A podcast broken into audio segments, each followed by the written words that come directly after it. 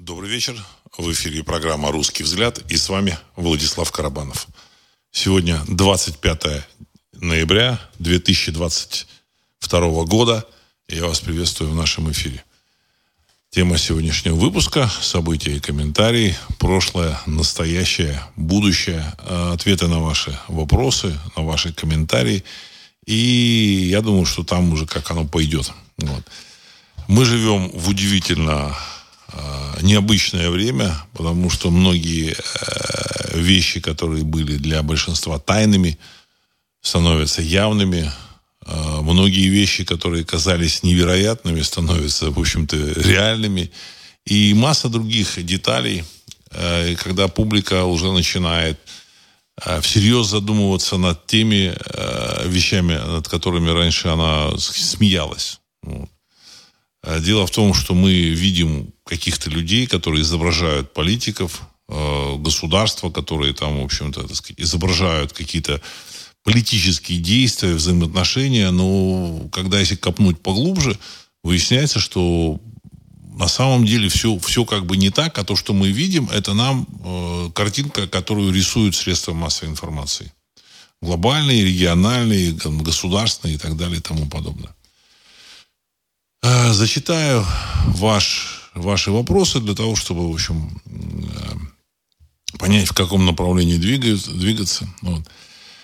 Э, вот Вальтер Аваков, Москва, пишет. Владислав, здравия. Наш ВВП, э, ну, имеется в виду, наверное, президент России, все время говорит о многополярном мире. А Си Цзиньпинь на 20-м съезде КПК прямо сказал о двухполярном мире. И на саммите G20 они с Бидоном серьезные решения приняли и заявили о конструктивном сотрудничестве. Пока мы с китайцами подписываем договоры о дружбе и партнерстве, как вы это прокомментируете? Конец цитаты. Очень хороший вопрос. Он, в общем-то, так вписывается э, такую, в, в текущий, э, вот, в разбор текущих событий. Я вот хочу высказать свое, свое мнение, свою позицию. Еще раз напомню, все, что я говорю, это моя позиция – Возможно, она не является истиной в последней инстанции, но, как показала э, историческая практика, многие вещи, о которых я говорю, они имеют свойство потом реализовываться, ну, о которых я предполагал. А потом, значит, эти вещи подтверждаться, мои там, предположения. Так вот, по поводу э, заявления Си Цзиньпина на 20-м съезде КПК. Значит, надо понимать, что это внутренний, как бы такой между собойчик в Китае, 20-й съезд КПК, вот, где там говорит, там, он говорит для своей публики понятные вещи, и, в общем, ничего, ничего другого он, в принципе, не мог сказать. Он не мог сказать о том, что они там будут строить э, какой-то там мир, и в, и в этом мире там одним полюсом будет являться Россия. Ну, в общем, китайские там эти депутаты на съезде, наверное, его не поняли бы. Вот. В Китае публика, она смотрит на, на мир, э, вот, исходя из той картинки, которая им видна. Значит, им видна, из Китая видны Соединенные Штаты Америки, мощная страна, с которой китайцы там торгуют, и долларами, которые они рассчитываются. Доллар – это ведущая, главная глобальная валюта, которая является э, мировой расчетной единицей. И поэтому для китайцев это величина.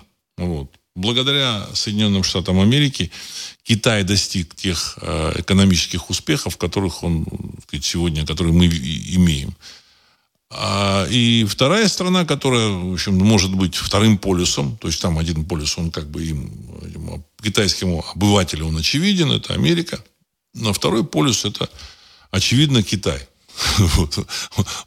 Он, я так думаю, что с точки зрения китайского руководства мир был двуполярным всегда, или вот, ну, трехполярным был там США, там Советский Союз и вот, так сказать, Китай. Китай всегда был полюсом. Ну, Советского Союза не стало, э, что такое там с Россией сейчас, что там будет, э, для них, в общем-то, для китайских обывателей непонятно. Поэтому Си Цзиньпинь говорит на понятном языке. Это не значит, что он там рисует картину мира, поэтому я вот предостерег бы от такого восприятия его слов.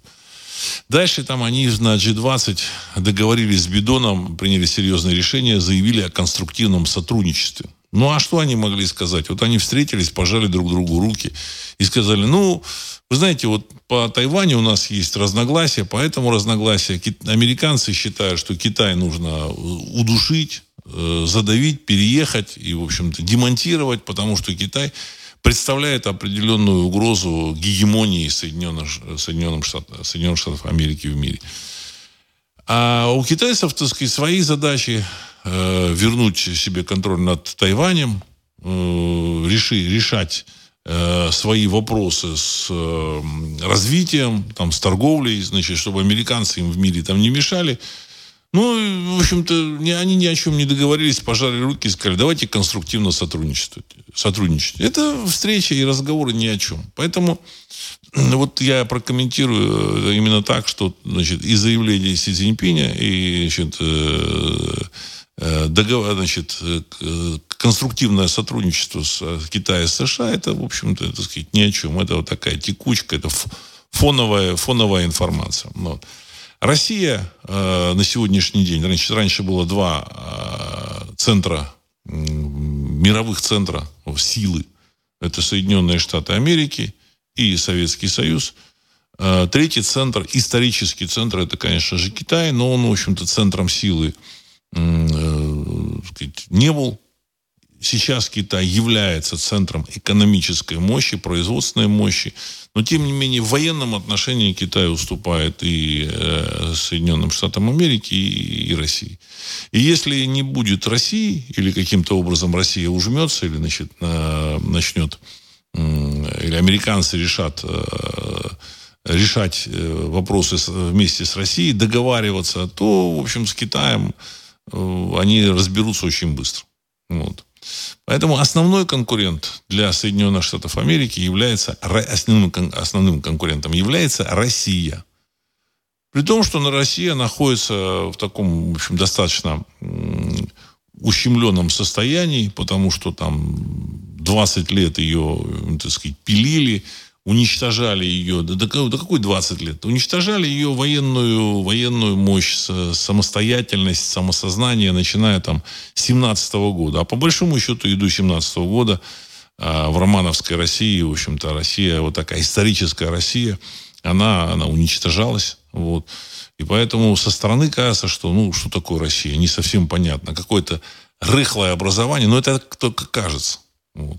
На самом деле, конечно, и наши, как бы, в общем-то, партнеры от России и Соединенные Штаты Америки, и Китай, они, конечно, в общем, понимая, что Россия это, в общем, центр силы, ну, просто она находится в ослабленном состоянии, вот, ну, естественно, так сказать, рассматривают Россию как э, определенного рода конкурента. Хотя для Китая это сейчас это источник сырья, это и рынок, и это путь в Европу.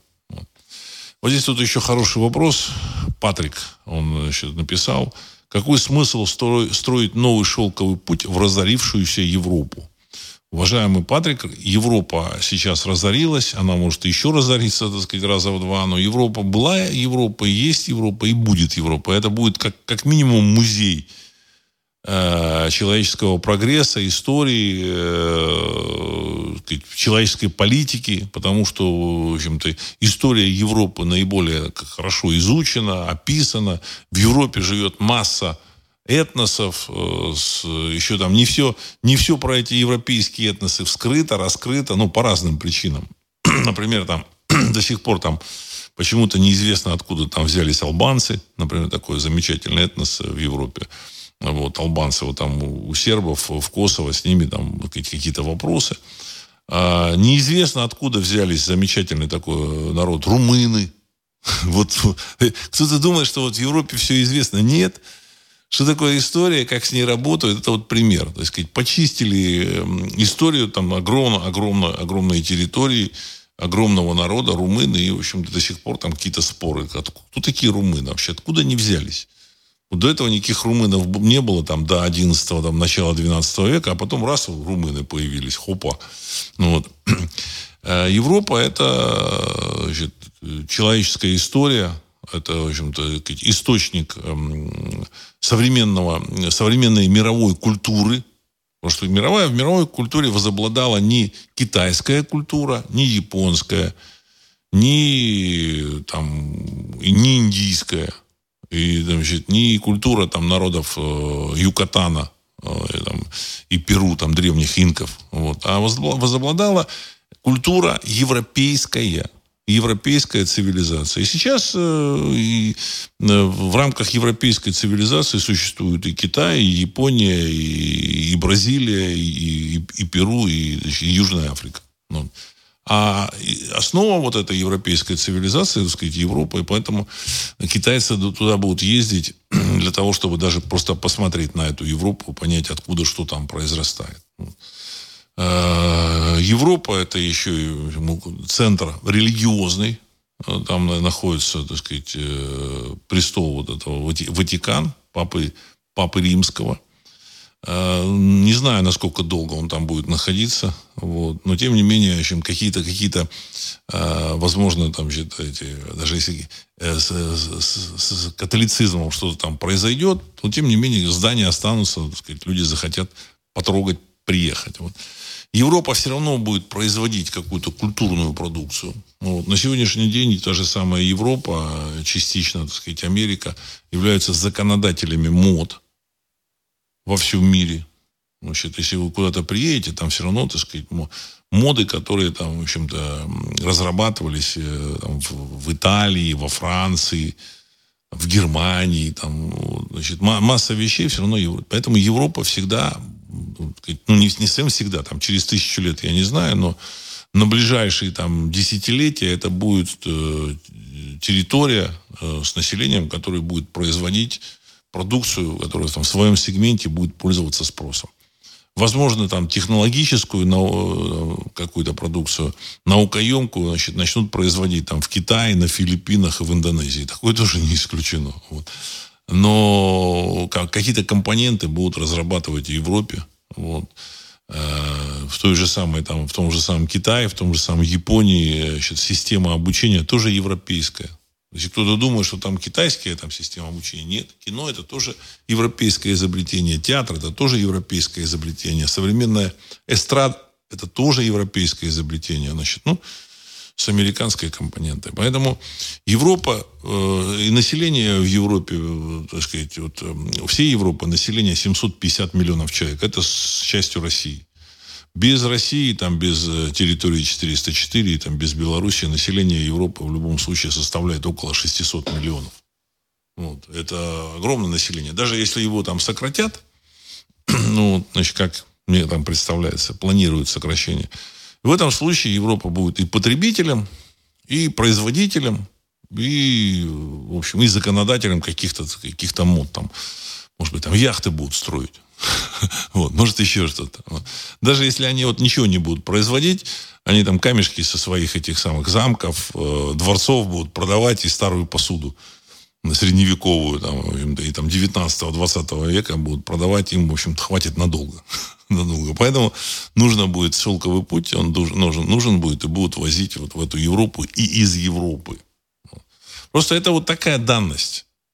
Конечно, там может произойти как бы катаклизм, там, так сказать, но я думаю, что все-таки ядерной войны, там, дай бог, не будет. Вот. Ну, и это, конечно, тоже не исключено. Но даже в этом случае, в общем, что-то от Европы там останется. Вот. Но я думаю, что не будет никаких катаклизмов. Вот. То, что нужно, то, что должно произойти, я думаю, что оно произойдет э, без всяких, так сказать, без всякого ядерного оружия. Значит, ее, ее просто сокращают, эту Европу. Сейчас происходит глобальный финансовый кризис. Вот. Э, многие вещи, которые происходят сейчас, это не э, противостояние там, России и там, Америки с Европой. Это глобальный финансовый кризис. Когда вот, ну, у нас по телевидению, вот, российскому телевидению, значит, и, и в Европе, значит, где-то и в Америке, там они начинают говорить, что идет там война. Ну, в России любят говорить, что весь мир, там, Европа, Запад воюют с Россией. Значит, ну, в Америке так не говорят. Они говорят, что Россия воюет на территории 404. Они не хотят представлять себя стороной конфликта. Европейцы то же самое. Они говорят, не-не, мы не воюем, это вот Россия воюет. Ну, сами, конечно, значит, там строят какие-то козни.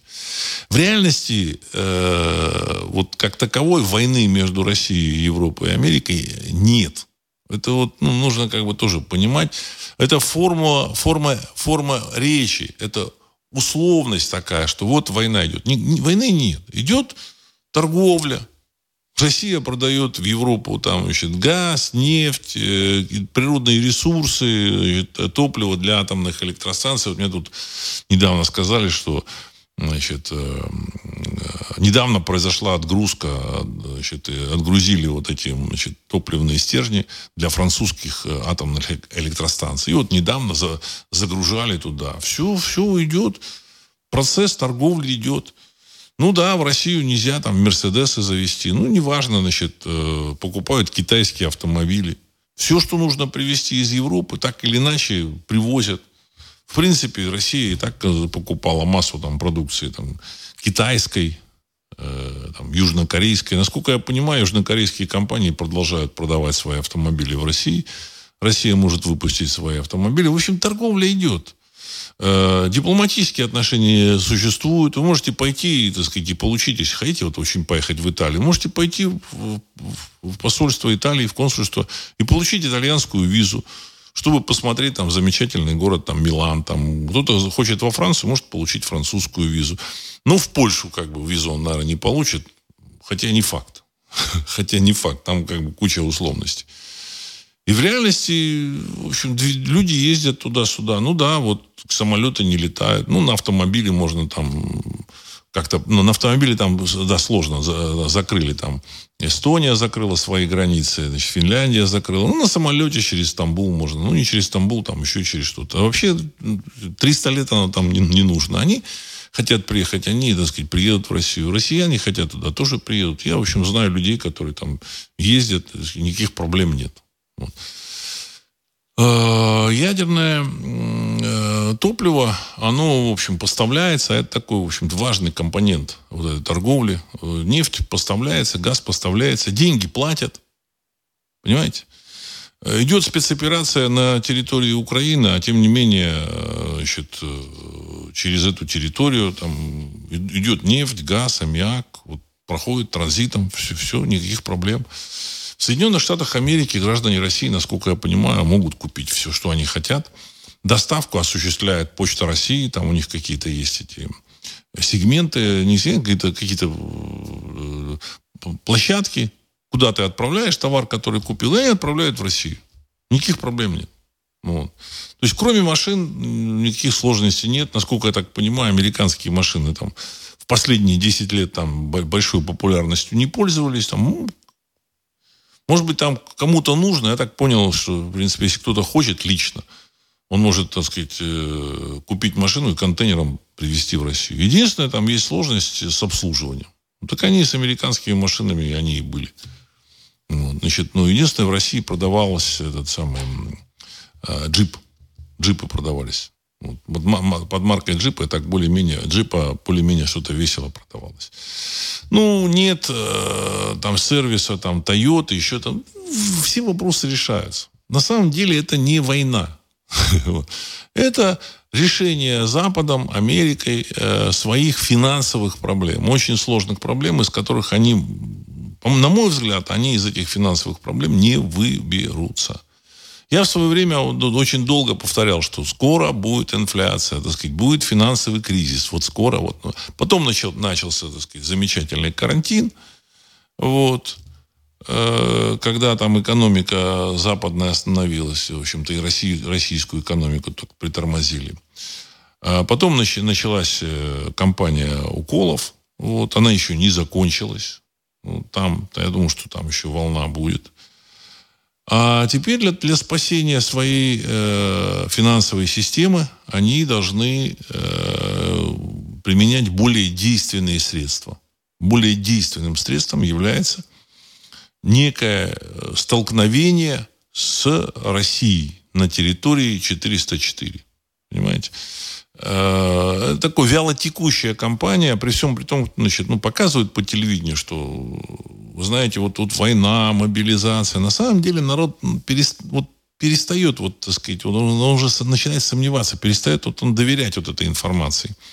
Поэтому вот сегодня там, насколько мне известно, я там не смотрел, а только читал, была встреча президента России с, с, какими, с там, представителями общественности, с матерями военнослужащих. Вот. Заявления такие серьезные были. Я думаю, что почему эти заявления? О том, что да, спецоперация будет доведена до конца, что присоединение Донбасса нужно было провести раньше. Ну, какие-то слова такие вот сказанные. Вот. Ну, я, на мой взгляд, необходимость в этом возникла потому, что публика начала сомневаться вообще, так сказать, а что происходит?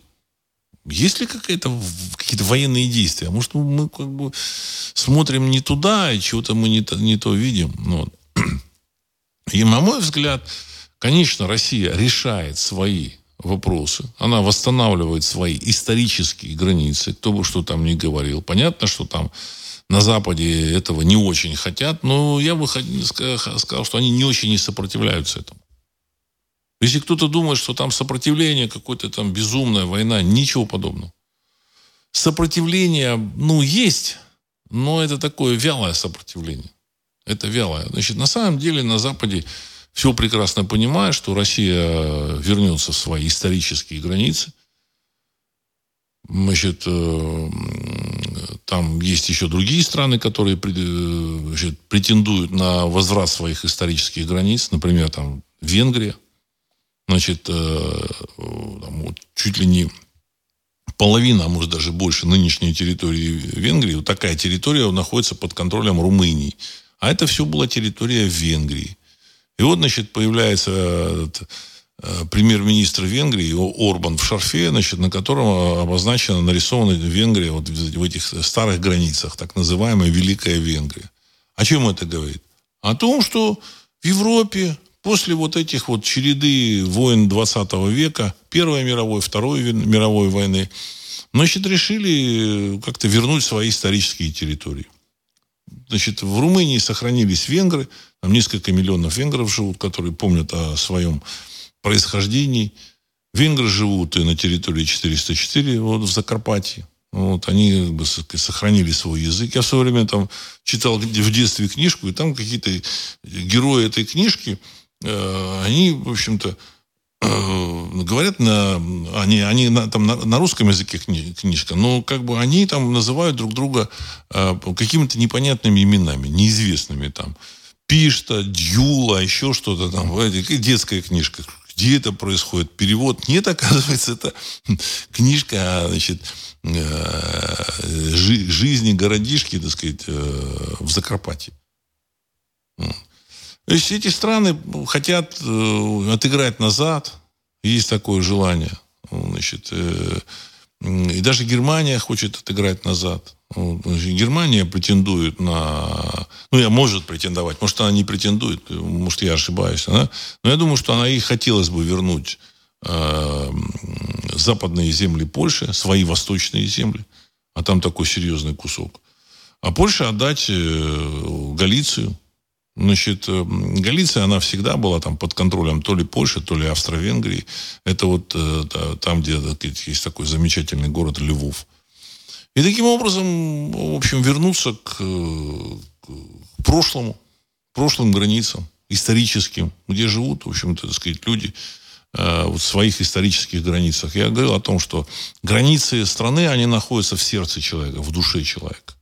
Так же, как вот в душе там Э, армянина, значит, Арарат, он всегда, так сказать, будет э, в составе Армении. Значит, и, э, значит, поэтому там и Араратская долина, и Араратская область в Армении есть. В общем-то. Евреи, они всегда, так сказать, считали Иерусалим, там, в общем-то, своей какой столицей, и вернулись. То есть, такие, как бы, прецедент, случаи есть. И здесь, я думаю, что тоже Э, на Западе понимают, что происходит процесс возврата значит, России в свои исторические границы. Пытаются помешать. Но самая главная у них задача это сжечь свои долги. Я много раз говорил, что они, государства, западные государства, набрали безумные, так сказать, долги, изъяли эти деньги, ну, под видом там, ну, в долг они, конечно, как бы изъяли, в общем-то, из банков, из банковской системы, из пенсионных фондов, еще как откуда-то там вот. А у других государств они изъяли, ну как, значит, продавая свои, там, в общем-то, так сказать, там, там бумаги э, государственные, обязательства, вот, То есть а, они набрали огромные суммы, и теперь понятно, что эти деньги они не отдадут никогда. Более того, есть проблема, что они будут платить по ним проценты. То есть это тоже, в общем-то, сказать, серьезная проблема. И э, все это означает, оно, оно тянулось, тянулось, тянулось. В 2008 году был такой звоночек, когда там, рухнул, там рухнула пара американских крупнейших банков. Но американская система ФРС, вот эта Федеральная резервная система, она залила э, наличностью вот эти вот, так сказать, э, как бы возможный, возможный такой пожар недоверия к банковской системе. Они как бы, в общем-то, наличность, так сказать, аккумулировали, закинули, значит, вот в, в эту финансовую систему. И, в принципе, мир проглотил и, в общем, все продолжило работу. Сегодня это сделать нельзя. Потому что все, мир переполнен долларами. Значит, э, доллары, они там могут быть там в счетах на, на банковских счетах, в банках в стеклянных, под подушками, там еще где-то там в разных местах. Но если эти доллары значит, предъявят к платежу, то есть кто-то захочет взять эти доллары и предъявить, то э, финансовая система, основанная на долларе, она просто рухнет. Потому что выяснится, что долларов много, а товаров и ресурсов, которые готовы отдать за доллары, мало. В этом случае, так сказать, доллар э, потеряет, там в несколько раз он обвалится. И в этой ситуации он перестанет быть резервной валютой, и все начнут сбрасывать доллар. Другой вопрос, что нет ничего, кроме доллара. Ну, так вот, на первый взгляд. Хотя уже там, сказать, что-то создают. Я говорил о том, что токенизация экономики, мировой экономики, она будет. Ну, в общем-то, товарищи в Вашингтоне, ФРС, они оттягивают это все. Считаю, у них есть э, план, на мой взгляд, э, списать свои долги в пожаре войны. Пожар войны где? Ну, вот на территории 404, вот в этом пожаре войны списать свои долги. Объявить во всем виноватым там, Россию, там, проклятых там коммунистов, хотя тут коммунистов никаких нет, орков там, еще каких-то варваров. Вот. Это такая традиционная политика. Вы думаете, что там, вот, сказать, вот в современном мире там первые вот эти американцы, европейцы там так решили решить э, вопрос. Со времен там этих э, там, царя Хамурапи – так или иначе решали вопрос. Там. Ну, при Хамурапе, кажется, еще там денег не было, они попозже появились. Ну, я так условно сказал. Я думаю, римские императоры, там, греческие эти, тираны, они, в общем-то, эти вопросы решали. До сначала греческие тираны, потом там императоры. Именно, значит, там а, а, деньги там выпускали вместо золотых медные, там бронзовые какие-то. Говорили, так, принимать эти медные деньги как золотые. Ну, там другие механизмы были. От этого долга в 32 триллиона э, американского никуда не уйти. Его можно только вот затормозить и сжечь вот в этой инфляции. То, что сейчас происходит, это э, в Европе и в Америке, это искусственно создаваемая инфляция. А, если вот они просто бы начали там валить свою валюту, там инфляцию, так сказать, публика бы сказала, что, что происходит? Что вы делаете? А тут они сознательно загнали цену на энергоносители очень высоко. Вот. Вроде бы они борются с, э, за то, чтобы цена была ниже, но тем не менее результатами их борьбы стало увеличение значит, цены там, на газ там, в 3, 4, 5 раз.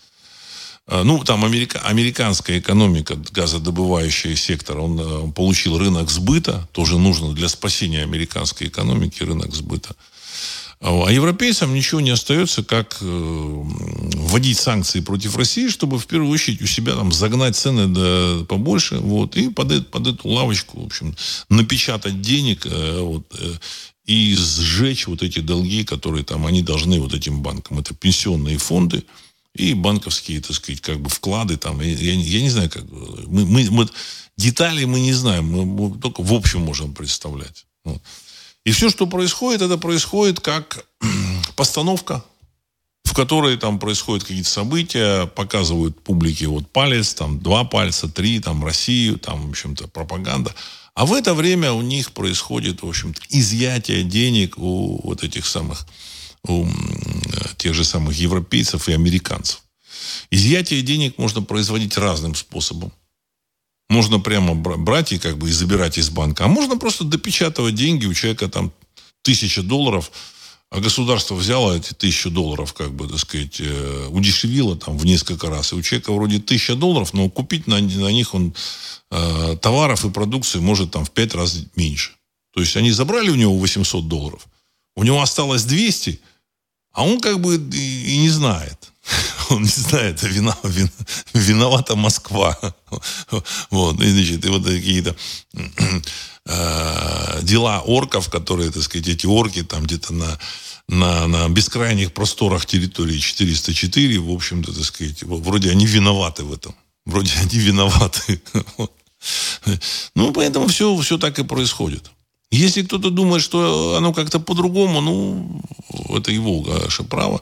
Я думаю, что результат, он, в общем, мы движемся к этому результату. И причем я об этом говорил много раз, уже достаточно давно. Надо мной некоторые там, так сказать, шутили. Ха-ха-ха. Вот сколько я тут живу, там 30 лет, вот все говорят, что доллар рухнет. А он все не, не, не, никак не обваливается. Все крепкий, крепче и крепче. Я в свое время, лет 10 назад, говорил, что да, доллар это единственная валюта, вот, и, значит, на него нужно равняться, ну, в отличие от рубля. Но сейчас другое время. Все поменялось. 10 лет назад американцы должны были там 60% до, э, ВВП своего, так сказать, их государство должно было. Вот, значит, э, вот, вот этих, так сказать, долгов они набрали в долларах. А сейчас э, уже полтора ВВП. И э, значит, изменения уменьшение вот этого долга, оно никак не светит. Никак вообще. Дальше будет 2, там, 2,5, 3, 4. Ну, а финансисты же тоже как бы серьезные люди, они понимают, что это все, все, вся эта махина, сейчас вот эта лавина рухнет. И за доллар ничего не будут давать. А доллар это управление современным миром. Я об этом говорил много раз управления современным миром. Это армии, это администрации, это там, так сказать, полиция, это управленческая система, это средства массовой информации. Все то, чем управляется вся вот эта вот, так сказать, политическая машина э, Запада. И не только Запада, а вообще всего мира. Понимаете? Покупка прессы, покупка депутатов, продвижение нужных депутатов, так сказать, делегатов, там, сенаторов, конгрессменов и, значит, э, сваливание ненужных. Все происходит за счет вот такого, в общем-то, всеобщего эквивалента под названием доллар. Не будет доллара, и что? И что ты, так сказать, что ты будешь предлагать этой прессе, э, чтобы она писала там либо хорошее, либо плохое? Ничего. Вот. Причем доллар нужно где-то печатать, в общем-то, без, без, бесконтрольно и распоряжаться. Ты напи... Чем удобно же как? Удобно. Представляете, какое удобство? Взял, запустил печатный станок, хопа, и напечатал там 100 миллиардов долларов. То есть какие-то там эти люди, там всякие Ротшильды, там Рокфеллеры, там эти 100 миллиардов долларов у них там состояние есть, но не в наличке не в наличке, а где-то там в какой-то там в производствах каких-то, в землях, еще в чем-то, так сказать. Но они это там это создавали там столетия. А тут раз и все. Бумага, краска, печатный станок и вперед. Ну. И можно эти деньги раздавать. Можно, так сказать, на войну на территории 404. Можно на закупку э, замечательного средства от волшебного вируса. В общем-то, так сказать, сразу, да, хопа, на 70 миллиардов евро купили в Европе. И массу других э, полезных для себя вещей, так сказать. И часть денег у них как бы остается, можно там строить шикарные виллы, там праздники устраивать, э, в общем-то, и э, как бы ощущать хозяином мира.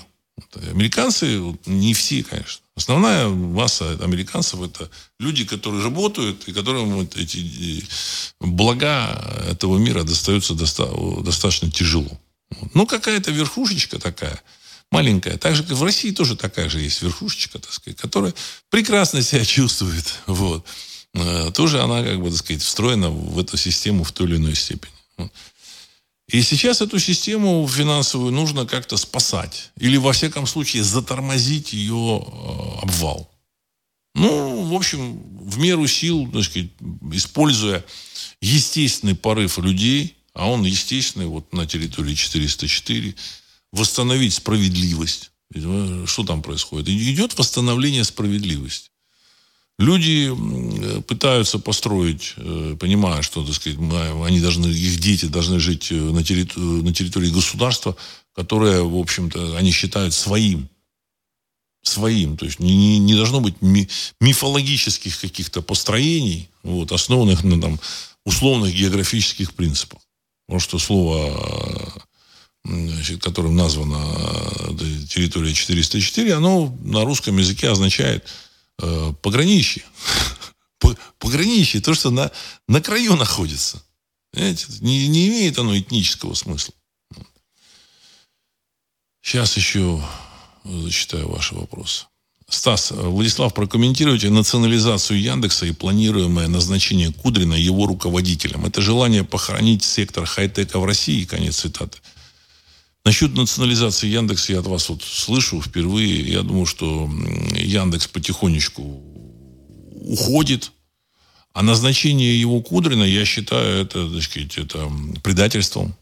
Предательством, так сказать, вот тех людей, которые борются за как, будущее России. Потому что Кудрин и есть основатель вот всей этой э, пирамиды, перемещения вот этого так называемого фонда э, благосостояния, или как-то там он называется, вот туда на Запад, вот там 330 миллиардов, я думаю, что 600 миллиардов долларов, на которые работало там несколько лет население России, добывало природные ресурсы, поставили туда, а там товарищи, как бы, так сказать, из Вашингтонского обкома решили это дело, как бы, так сказать, заморозить. Ну, пока заморозить. Вот автор всего этого, так сказать, господин Кудрин. Вот.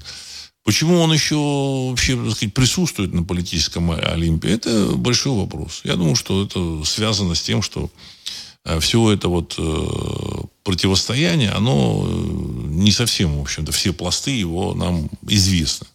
Не совсем. Понимаете? Какие-то там актеришки, какие-то, значит, там певички, они как бы убежали от народного гнева. Вот. Но это, это, опять же, это все мишура. Это наемный, наемный персонал, это, это просто подтанцовка.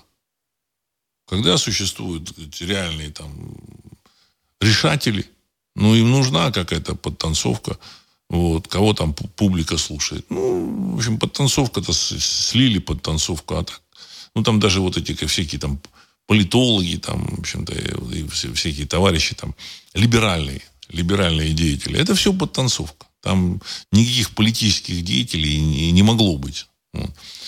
Но вот эти ребята остались. Теперь они как бы делят заново, перед... пытаются переделить вот российский, так сказать, там какой-то российский там сегмент э, экономики. Яндекс это часть этой экономики. Сам господин Кудрин, ну, я к нему, в общем, нейтрально отношусь. Вот. Понятно, что он там выполнял какие-то... У него, ну, на мой взгляд, у него нет каких-то таких твердых убеждений. Ну, нет. Ну, что ему говорят, то он, в общем-то, и делает. Ну, вот вы посмотрите на него. Я думаю, что все, все понятно. И вообще у всей этой вот этой либеральной публики, на самом деле, кроме там некоторых таких ярких там, персонажей, нет твердых убеждений. Нет. Это наемная, так сказать, пехота. А сектора хай-тека, его де-факто в России, он как бы может быть, но де-факто в России его еще нет. Все эти истории о том, что мы тут вот, вот э, снимаем там налоги, это снимаем, НДС остается. Самым главным налогом, удушающим российскую экономику, во всех сегментах, секторах является НДС, налог на добавленную стоимость. Это 20%, 20 налог, который взимается со всей производимой вот этой, так сказать, доли там продукции. Вот. Значит, э, это самый главный налог. Он остается, и этот налог ничего не позволит сделать в России. Причем его провели э, как раз вот эти сырьевые генералы. Значит, э, за сырье, я думаю, что нужно отдавать 90% от доходов, а может 95%. А вот то, что народ сам делает, не нужно, так сказать, ничего там брать. Не нужно. Но, тем не менее, как бы, они, они вот построили такую систему, которая не позволит развиваться. Еще один такой вот э, фактор или такой, такой признак того, что, вот, так сказать, э, ребята, которые принимают решения в России, где они там, в Кремле находятся или около Кремля, что они как-то не очень, так сказать, серьезно ко всему относятся, как раз сохранение вот этой, так сказать, вот этого налога. Вот. С другой стороны, опять же, значит, э, нельзя сбрасывать со счетов, что и американцы, и европейцы как бы по, по легкому хотели бы Россию раздавить или разделить. У них такие планы есть, но по легкому. Воевать по-серьезному они не будут. По легкому тоже может, знаете, как что-то, какие-то вещи прокатить. Тем более, понимаете, самое сильное, что э, позволяет России сейчас удерживаться и по легкому ее, так сказать, не свалить, это э, доверие населения, в общем-то, и желание населения восстановить свою, вот, так сказать, э, свою историческую вот страну. Русского населения, в первую очередь. Русского населения.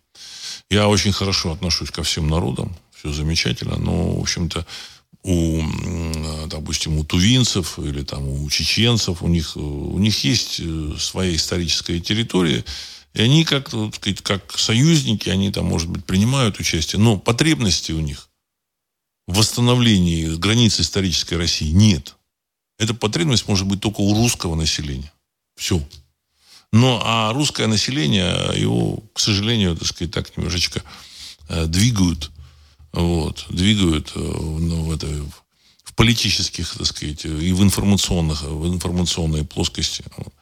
На сегодняшний день до сих пор там, вот, так сказать, как были ребята, которых там поставили при Борисе Николаевиче Ельцине, э, рулить телевидением, в общем-то, и вот эти вот, и там, все, все, вплоть, вплоть до ведущих. Вот они так и остались. Поэтому изменений нет, и что что будет дальше, мы, знаете, как бы в Америке свои, так сказать, там э, пути развала. Потому что там, там идет, идет развал, он идет. Вот в реальности в Америке идет развал. Вот. Потому что, значит, э, мы увидели, что в Америке нет выборов президента свободных, и мы увидели, увидели что в Америке э, незаметные, так сказать, свободные выборы, так сказать, другие там представительные органы власти. Вот последние выборы, мы все это видели. То же самое со свободой слова, то же самое со всеми этими вещами. А это такой главный был э, козырь вот в американском, так сказать, продвижении своих интересов. Они продвигали там как бы демократию и попутно свои интересы. А теперь выяснилось, что там с демократией очень-очень большие проблемы. Плюс еще вот, э, так сказать, вот всякие гендерные вещи, вот, они тоже, э, которые там американцы, так сказать, вот упаковывают вместе с демократией, они, как бы, так сказать, не очень, не очень способствуют вообще продвижению э, их, их э, на ура, их, их повестки дня. Развал идет. Значит, я вообще очень серьезно отношусь к предсказаниям, пророчествам, причем таких, в общем-то, людей известных в этой, в этой области – в этой области. И поэтому я лично считаю, что это, в общем, произойдет, тем более, как бы, в, в, я очень серьезно сейчас отношусь к, э, к апокалипсису. Я думаю, то, что там происходит сейчас, оно описано вот в, этой, в этом произведении, которое не, неизвестно каким образом попало вот в Евангелие. Вот. Неизвестно каким образом. Если кто-то скажет, что это какие-то христианские, христианские эти самые написали, я очень сильно сомневаюсь, что христианство было там до третьего века, до конца третьего века нашей эры вообще, так сказать, христианство было. На мой взгляд, это такой определенный, в общем-то, политтехнологический прием. Я много раз об этом говорил. А, а вот этот вот это апокалипсис, это, так сказать, что-то там, какие-то какие видения Э, в общем, человека, у которого есть такие способности, или через, через которого высшие силы передали вот, вот это послание миру. Оно вошло туда, и оно, значит, э, никто не понимал, что это, просто красиво написано, красиво изображено, и теперь мы видим все, что там красиво написано, оно воплощается э, в реальность. Вплоть до там вот этого знака, который там будет поставлен на руку или на чело, там, в общем-то, и там, с, там со всеми вот, так сказать, нюансами. 42 э, года, 42 месяца должно, должно происходить э, вот эта вот, это, власть зверя. Там написано, что власть зверя будет 42 месяца. Значит, на мой взгляд, отчет надо вести с, февраля 2020 года. 42 месяца, значит, э, закончится в августе 2023 года. Я об этом уже говорил. Э, так, Алексей, представьте, какое сейчас мощное обучение военному делу массы граждан. Граждан. Может, в России создают некое великое войско через такое обучение? Какова цель такого обучения, если убрать за скобки финансовый кризис? Конец цитаты. Уважаемый Алексей, то, что происходит на территории, э, территории 404, это не более чем антипартизанская кампания. Или партизанская кампания, понимаете, кого, кого за кого считать. Вот. Настоящая война, она происходит с помощью ракетно-ядерного оружия, ну, как минимум просто ракетного оружия, ну, в общем-то. И все э, игроки имеют это ракетно-ядерное оружие, и как только, значит, это будет противостояние война, они ни секунды не сомневаясь, применит это оружие, так сказать, постараясь это сделать первым. Поэтому стороны это, стороны это понимают и, в общем-то, так сказать, не, э, не, не используют его. Не участвуют, не влезают в эти конфликты. А то танки, все, все, все, все. Это борьба против вот партизан, там, подавление каких-то там восстаний на периферии. Потому что главные игроки, они должны иметь вокруг себя таких, ну, в общем, какую-то периферию, буфер ну, против э, противостоящего там противника, центра силы. У России центром силы является Россия, ну, центром определенной силы является Китай. Европа не является центром силы. Де-факто уже. Кто бы что там ни говорил. Почему? Потому что в Европе на мой взгляд, ну, воевать не будут. То есть, конечно, найдутся какие-то там люди, там, 100, 200, 300, 500 тысяч, которые там с удовольствием пойдут воевать. Но население все, у них вот это значит, эм, желание воевать, оно исчезло. Так сказать, вместе с э, национальным самосознанием, вместе вот с какими-то вот этими вещами. Вот оно выдавлено, вот это, так сказать, э, ощущение, так сказать, хозяев своей земли. Там тем же немцам сказали, что не, Германия это многонациональная, многоконфессиональная, ну и так далее, тому подобная страна. И все люди, которые там были в Германии, они говорят, что немцы ходят немножко такие, ну, немножко э, уны, у, у, ну, с унылостью такой. Поэтому Европа, она не является центром силы. У Европы нет э, средств доставки ядерного оружия. Вот, значит, там есть у Франции и Великобритании это ядерное оружие, но оно так, в общем-то, так, понимаете, так, э, поугрожать, еще что-то. Вот. В реальности, с точки зрения оружия, с точки зрения еще там массы моментов, э, Европа России противостоять не может. Америка может за счет своей э, вот этой правящей верхушки, которая как бы собрана, там, она готова там э, продвигать какие-то свои интересы, но насколько там американцы там хотят воевать или еще что-то. Ну, у них есть экономическая мощь, они там на острове находятся. Ну, условно, там центр силы есть. Ну, как вы думаете, что с Америкой война будет танками? Американцы прекратили выпускать танки Абрамс, если не ошибаюсь, 20 лет назад. 20 лет назад прекратили выпускать танки Абрамс. Немцы прекратили выпускать свои леопарды тоже там лет 15 назад, там Леопард 2. Они там выпускают там два танка в год. Они не нужны. Потому что все решается ракетно-ядерным оружием. И даже самолеты, вот эти там пятого поколения, там четвертого с половиной поколения, они нужны только для, там, я не знаю, облета э, своих границ э, и для того, чтобы там, ну, в общем, быть, э, доставить эту ракету там на высоту там 20 километров, выпустить с, на расстояние 2000 миль, так сказать, ну, с воздушного положения, вот, допустим, вот та же, тот же самый кинжал, насколько я знаю, он там запускается с МИГа, который летит там со скоростью там полтора маха. Вот он летит, вот, так сказать, он уже придает ускорение этому кинжалу, и запускается этот кинжал, и дальше он летит на 2000 километров. То есть запускается этот кинжал на собственной территории. Для этого боевой самолет там по-хорошему, в общем, особо и не нужен. Э, сбить боевой самолет хорошим ракетным оружием можно тоже за, за, на расстоянии около, около 2000 километров. Так же, как, вот, допустим, российские ракетные э, силы, откуда они сбили, я не знаю, э, самолет э, э ВВС территории 404, они сбили во Львовской области. То есть за 700 или за 800 километров. Там есть, конечно, нюансы, можно там близко к земле лететь. Вот. Ну, да, играют большую роль беспилотники. Хотя вот, вот уже там Яков Кедми, который там, в общем-то, выступает у Соловьева, он как-то сказал, что к концу 2022 года вопрос с беспилотниками будет решен при помощи э, э, электромагнитного оружия. Просто будут выжигать эти беспилотники и все. Понимаете? То есть, э, на самом деле, все вот эти вот сухопутные войска, они, вот вы говорите, они учатся воевать. Ну, нужны войска для оккупации.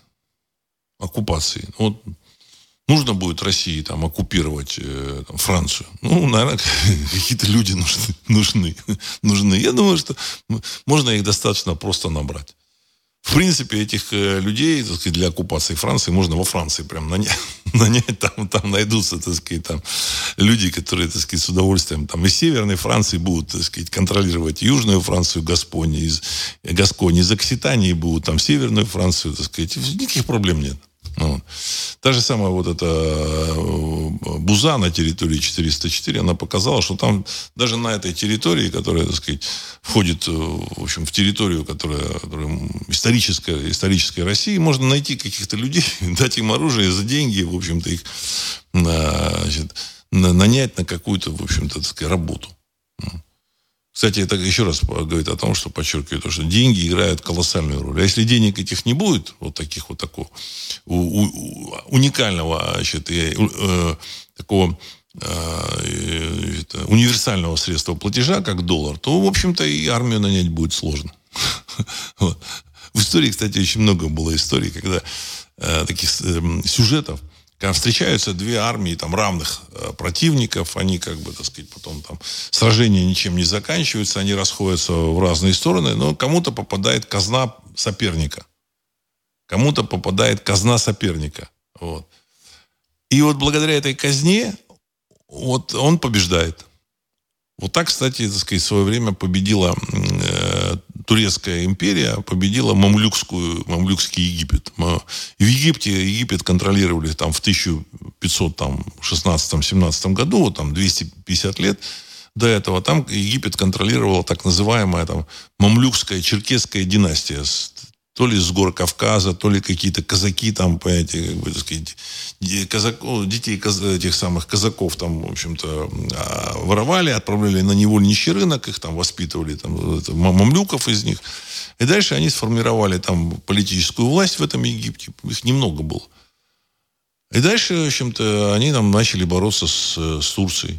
Вот. Во время одной из битв там в Сирии э, э, этот самый потерял эм, султан вот этот мамлюкский потерял свою казну. Она досталась турецкому султану. Ну, дальше как бы вопрос был чисто технический. К нему перебежала масса, масса желающих подзаработать, и все, он, так сказать, добил этот э, мамлюкский Египет.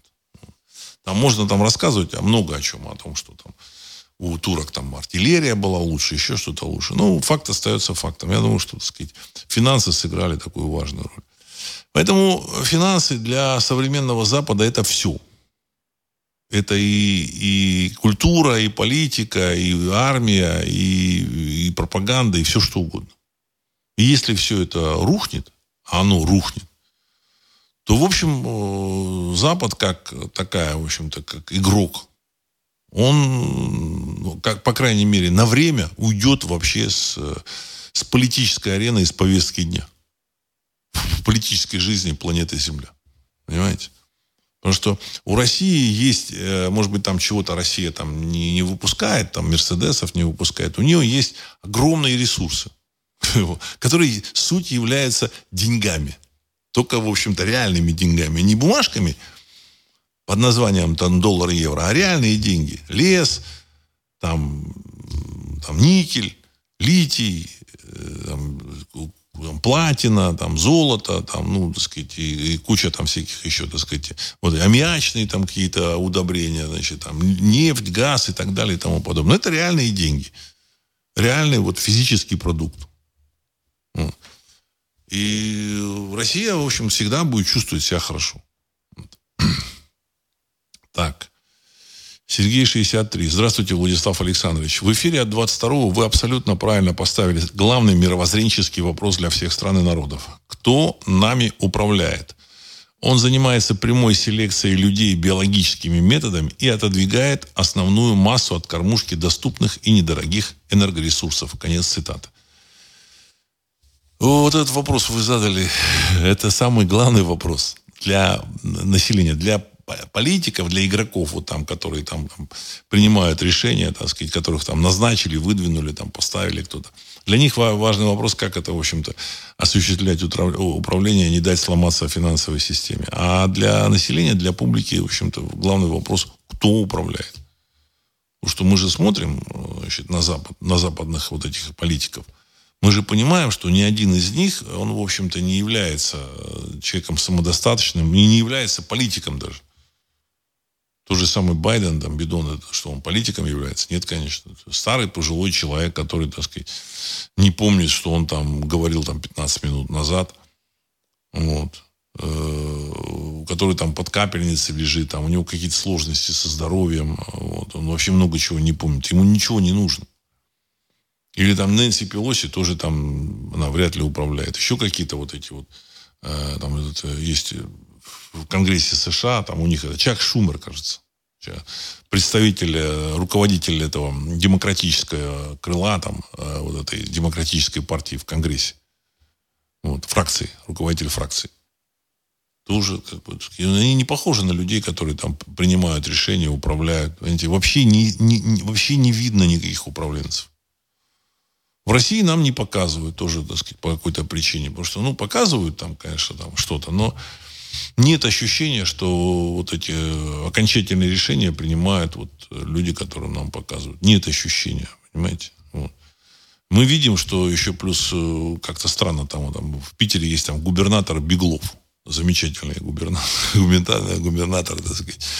То есть человек там, э, человека не любят петербуржцы очень сильно, насколько я понимаю. Вот. Анекдоты там, э, в общем, такие нехорошие про него слагает. Вот, значит, и тем не менее, он, значит, этот Пригожин, руководитель самый мощный, он там утверждает, что это самая мощная частная военная компания в мире с самым многочисленным персоналом. Вот этот Пригожин, он не может э, ничего, в общем-то, решить с этим Бегловым. Он пишет заявление, что он там предатель, изменник, и тем не менее от Беглов там э, взял, там, воспрепятствовал там, открытию этого центра Вагнера, вот это частно ЧВК в Петербурге. Вот. Его не могут убрать.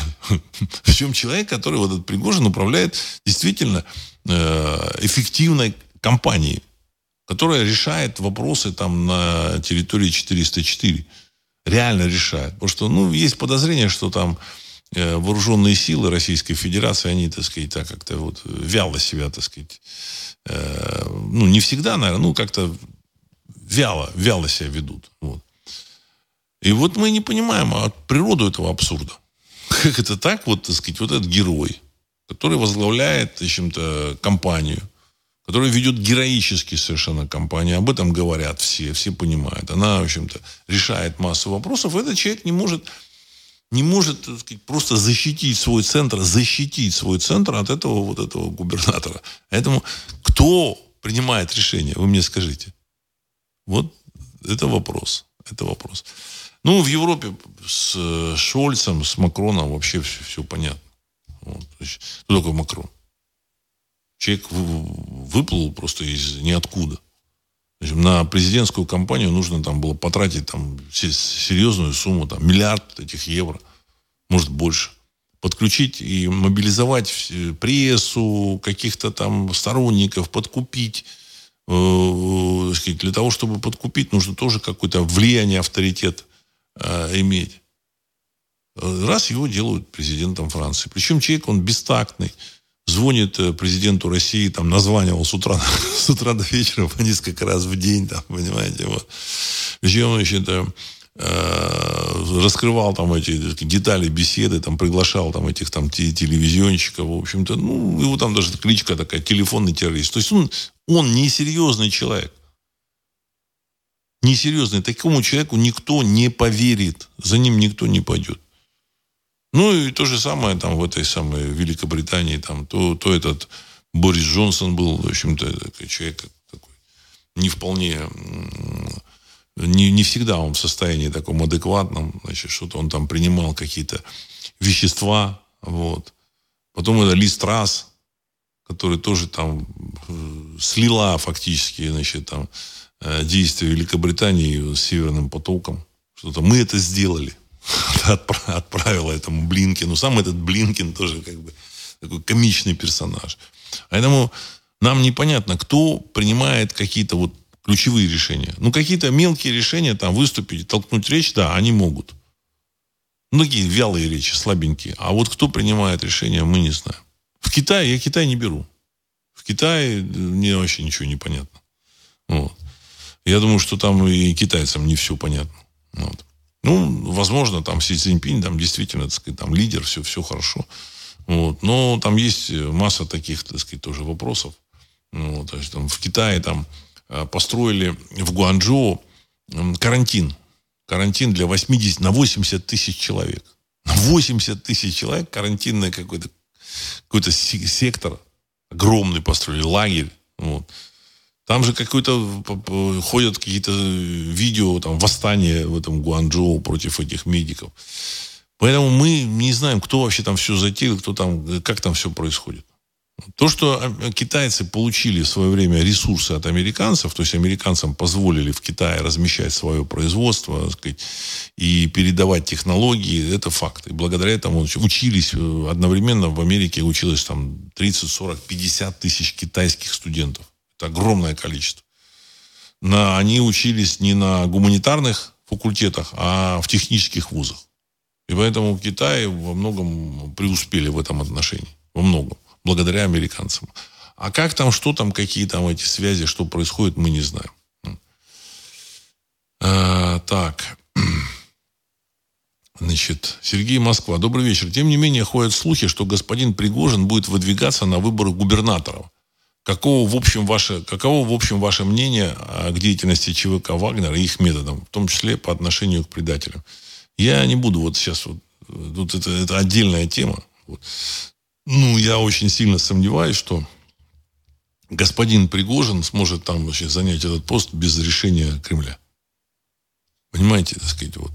В России тоже, в общем-то, все делается, так сказать, из какого-то центра. А кто принимает решения, мы, я затрудняюсь сказать. А, Владимир 82. На одном из форумов какие-то молодые казахи называли мамлюками русских, проживающих на территории Казахстана. Ну, конечно, их подзуживают, конечно, их, так сказать, там пытаются стравить э, с русскими, с Россией. Но это, опять же, так сказать, вот, э, западные там э, игроки, они хотят по-легкому развалить Россию. Потому что, ну, в реальности по-легкому Советский Союз э, сказать, раздербанили. Опять же, это они думают, что по-легкому. А я думаю, что его раздербанили, э, в том числе и какие-то высшие силы. Что, опять же, это тоже такой фактор, про который я говорю, ну, не так часто, но тем не менее, этот фактор существует.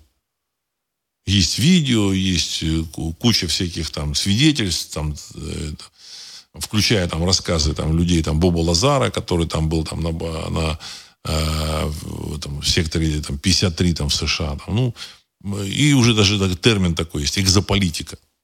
Я лично считаю, что экзополитика есть, существует, и вот эти вот, так сказать, кто летает на этих аппаратах или их используют, эти ребята каким-то образом э, участвуют в нашей политике. Каким? Я не знаю.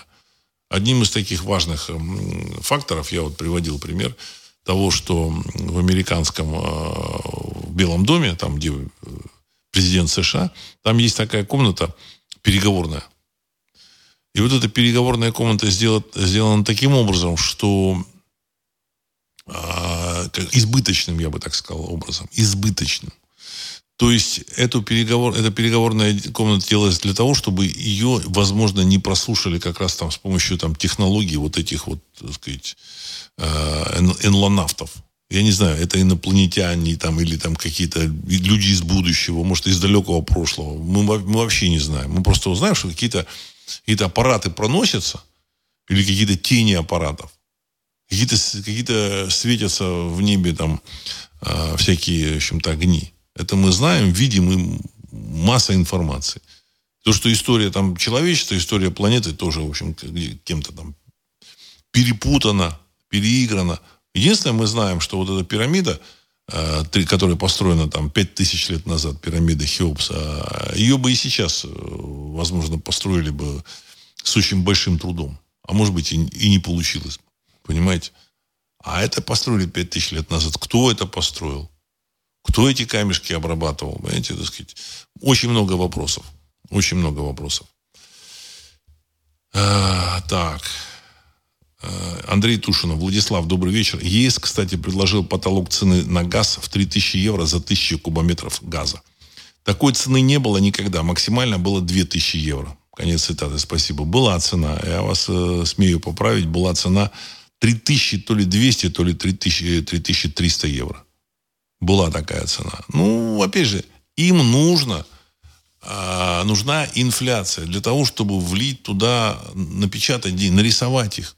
То, что они забрали, они как бы вернут в напечатанном виде. Вот. Но уже это, э, чем больше они денег туда вольют, вот в эту кубышку, тем э, больше они подешевеют. Понимаете?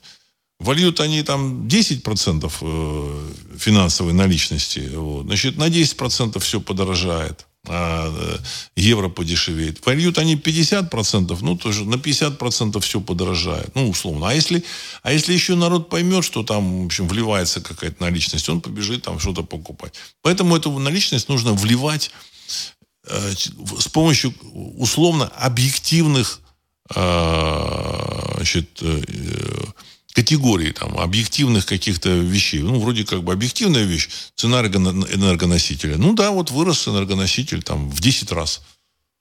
Ну, понятно, и э, у вас там упало евро в 10 раз. И они под эту сурдинку напечатают, так сказать, какое-то количество. Другой вопрос, что весь этот финансовый евро как резервная валюта рухнет.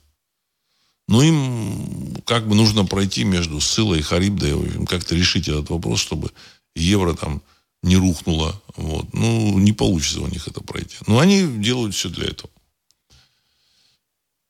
Так, ну, мне кажется, что я ответил на какие-то такие ключевые вопросы. Есть еще много вопросов от вас. Вот. Э, но я думаю, что сегодняшний выпуск надо значит, завершать. Я думаю, что у нас пища для размышлений колоссальная у всех у всех. Вот мы смотрим, мы происходим, э, присматриваемся то, что, над тем, что происходит. И, в общем, учитываем все вещи. Кто, понимаете, это принимает решения. Значит, есть ли какие-то, вот, участвуют ли какие-то силы э, с НЛО в, в политике, в общем, какие там высшие силы участвуют. В общем, -то. Главное, мы видим наверху клоунов. Это очень важно. Нам недвусмысленно показывают клоунов, и актеров в качестве политических лидеров. Для любого нормального человека это означает, что, так сказать, за это, э, в эту политику всерьез к ней, к ней относиться к этой политике нельзя. Это просто какая-то постановка.